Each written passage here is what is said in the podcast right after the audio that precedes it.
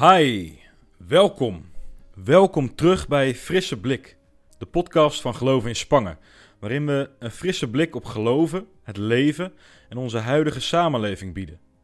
We proberen te ontdekken hoe het verhaal van God, een verhaal van hoop, tweede kansen en nieuw leven, ons kan helpen in ons eigen leven, waarin rekeningen betaald moeten worden, collega's niet altijd meewerken, ons leven waarin de dingen soms heel goed en soms helemaal niet lukken. Oftewel, een frisse blik op het echte leven. En vandaag een frisse blik op de verkiezingen van deze week. We zitten midden in de verkiezingen. Op de radio, tv en social media lopen advertenties. We horen allerlei sappige nieuwtjes over de lijsttrekkers, groepen die tegenover elkaar staan.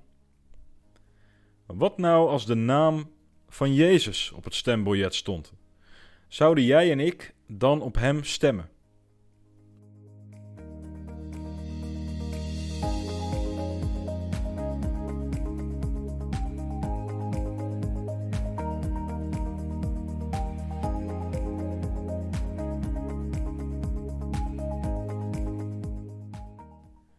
Ik wil geloven van wel.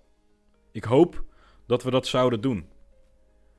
Maar laten we niet vergeten, dit is de lijsttrekker die zegt dat we God moeten liefhebben met alles wat we hebben.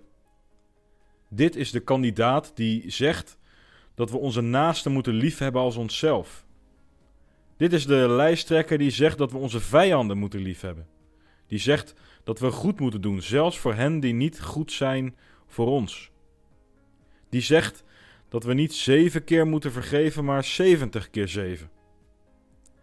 Die zegt dat wij, als we de minste, de laatste, de mensen aan de rand en de mensen die buiten de boot vallen, als we die hebben gesteund en voor hen hebben gezorgd, wij hem hebben gesteund en voor hem hebben gezorgd.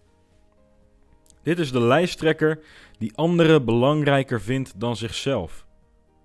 Die niet alleen om onze stem vraagt, maar om ons leven. Ik lees enkele versen uit Marcus 10 voor je, waar net twee van Jezus' leerlingen hebben gevraagd of ze het mooiste plekje naast Jezus mogen hebben. Waarop Jezus antwoordt dat het niet allemaal roze geur en maneschijn is. Dicht bij Jezus zijn betekent niet dat alles goed gaat of makkelijk is. Ik lees Marcus 10 vanaf vers 41 tot 45. De andere leerlingen hoorden wat Jacobus en Johannes gezegd hadden. Ze werden kwaad. Jezus riep de leerlingen bij elkaar en zei: Jullie weten hoe het gaat in de wereld.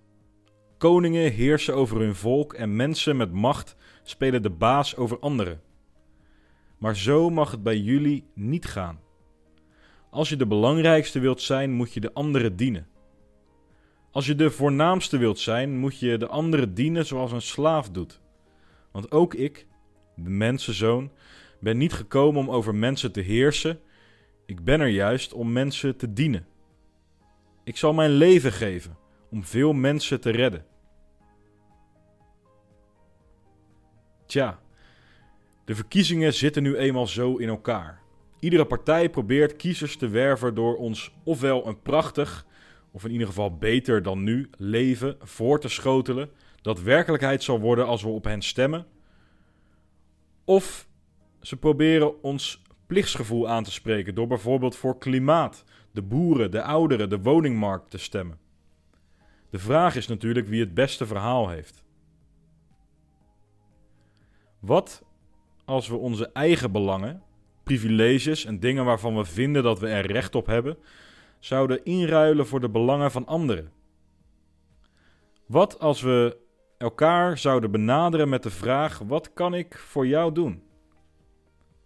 Wat als we eerst het welzijn van anderen zouden zoeken? Wat als we zouden proberen om instrumenten van vrede te zijn? Om liefde te zaaien waar haat is, vergeving waar verwonding is, geloof waar twijfel is, hoop waar wanhoop is, licht waar duisternis is, vreugde waar verdriet is. Wat als we ernaar zouden streven meer te troosten dan gestroost te worden, meer te begrijpen dan begrepen te worden, meer liefde te geven dan te willen ontvangen. Dat zou een samenleving, een wereld zijn waar ik aan mee wil werken. En dat betekent niet dat je over je heen hoeft te laten lopen of niks meer mag willen of dat je alles maar moet slikken. Maar wel dat je in al die situaties, misschien waarin jij benadeeld wordt, probeert te doen wat goed is. Mijn vraag voor jou vandaag is: welk verschil wil jij maken in deze wereld? En wat betekent dat voor jouw stem morgen?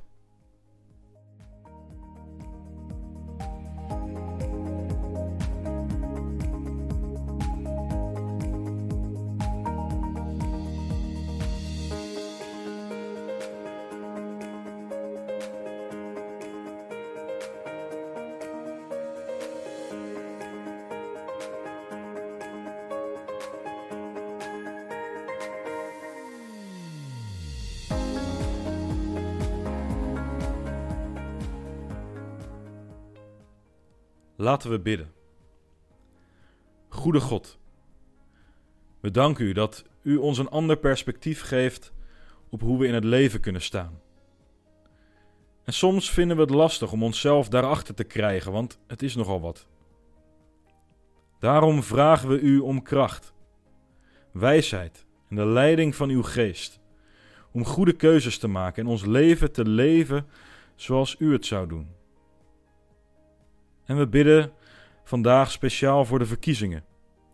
We bidden om wijsheid, aandacht en openheid voor de verschillende partijen die in ons land in de regering zullen dienen. Dat het niet angst, uitbuiting, onrecht en ontevredenheid zullen zijn die regeren, maar liefde, wijsheid en hoop. Dat bidden we in Jezus' naam. Amen.